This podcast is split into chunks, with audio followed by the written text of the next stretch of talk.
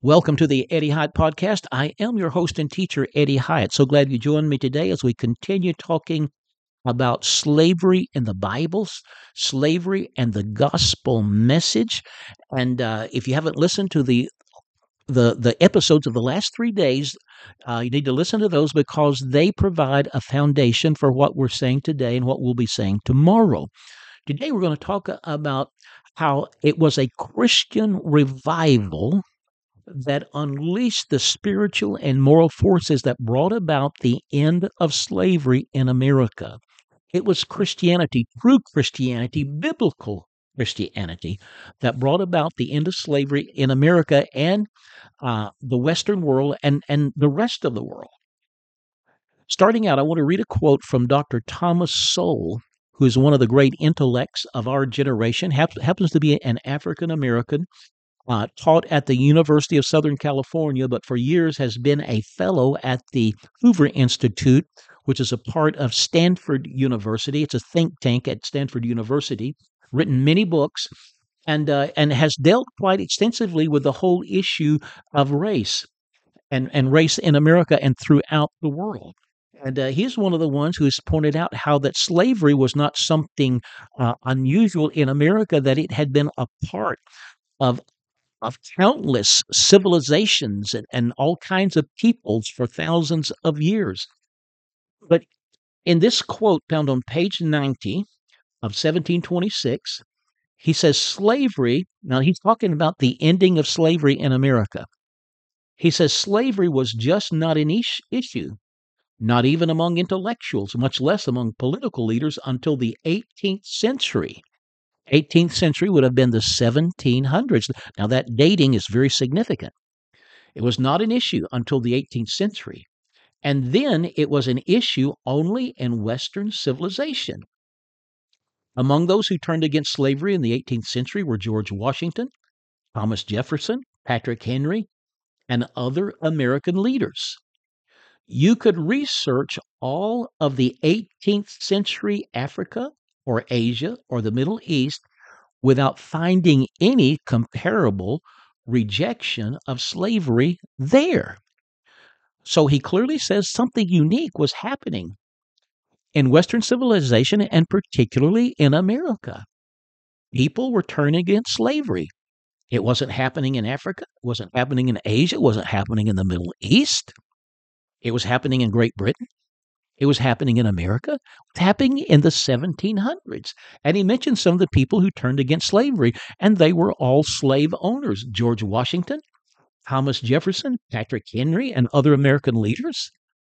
So, so he does he does not offer a suggestion of what it was that was causing this unique thing to be happening in America that was not happening in other parts of the world.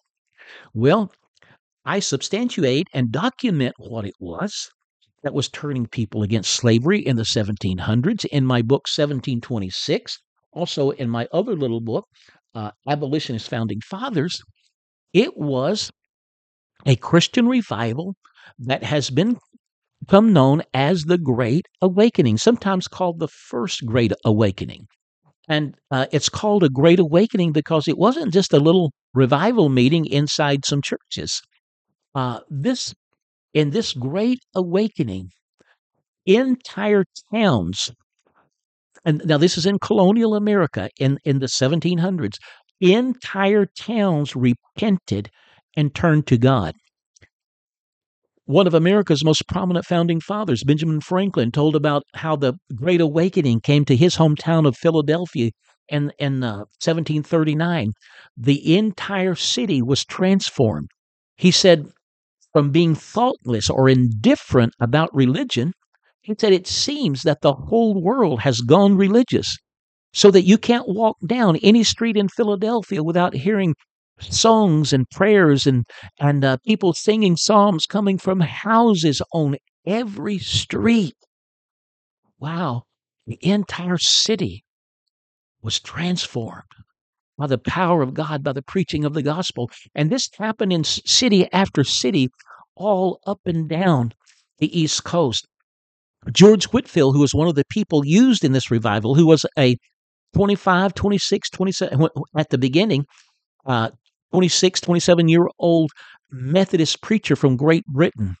When he preached in Boston, when the, the population of Boston was estimated to be 17,000, some historians estimated that there were as many as 20,000 people gathered on the Boston Common to hear him preach, and massive, masses turning to God, repenting of their sins and turning to God. Now, out of this great awakening with hearts being changed by the gospel, there came forth an abolitionist movement because, especially the second generation revivalist preachers, now the Great Awakening is usually, I date it as beginning in 1726. So by 1750, there are some second generation revivalist preachers coming on the scene. And, and that first aspect of the Great Awakening, it broke down religious and racial barriers. And George Whitefield talks about blacks and whites worshiping God together in his meetings and how God is, is touching them both. And, and, and, and how that they're fellowshipping together and worshiping God together.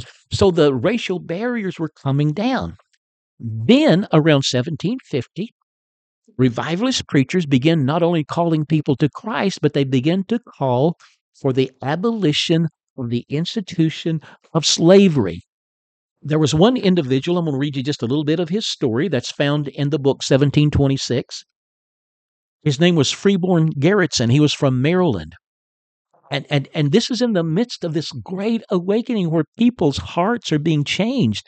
You see, when a person's heart is changed by the Spirit of God, they will call they will cause you to, you know, to go and do things and make restitution.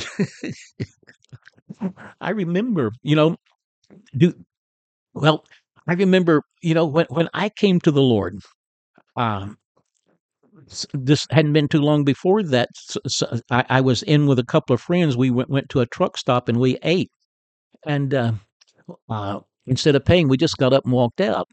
Well, after I came to Christ, I went back and and uh, tried to pay them for it and told them what had happened and offered to pay them and everything. And uh, you know, because when you really, when your heart is changed and you come to Christ, it will cause you to take what to the world looks like radical steps. And so, Freeborn Garretson, he was a slave owner, but he said God spoke to him supernaturally. He heard God speak supernatural, supernaturally and say, It is not right for you to keep your fellow creatures in bondage. You must let the oppressed go free. And he said he had the revelation, but they didn't belong to him. They belonged to God. And so he informed them, he said, said, You all don't belong to me. You belong to God. And he said, So so you're free to go, do whatever you want. He said, But if you want to stay here and work, he said, uh, uh, I will have to pay you. I will I will have to give you the proper compensation for it. So, and it was after this he began to go out and preach. He became a powerful evangelist, not only calling sinners of all races and classes to come to Christ, but now he also called for the freedom of all the slaves in America. His preaching provoked intense opposition especially in the South, where he was physically attacked at times, but he never allowed opposition to deter his, his mission and message. He would go to uh, plantations and request permission to preach to the slaves, and he saw multitudes of them coming to Christ. Um, uh, but he would also ask to speak to the slave owners, and he would seek convince them that slavery was a sin and that they needed to let their slaves go free. Now, this was the, the, the case at the Stokely Sturgis plantation in Delaware, where the, the, the slave owner allowed him to preach to the slaves, and many of them came to Christ. But then he spent time with the Sturgis family, and he was able to convince them. I don't know if they were Christians or if they became Christians at that time, but then he sought to convince them that slavery is an abhorrent sin in the sight of God. And uh, and and and so Sturgis he repented and he began making arrangements for his slaves to go free. And so this is this is something that was happening all up and down the eastern seaboard. Mm. There developed, there came forth out of this great awakening abolitionist preachers calling people to Christ, both and calling for the abolition of slavery and, and convincing many slave owners to let their slaves go free. And so this is what Thomas Sowell was talking about.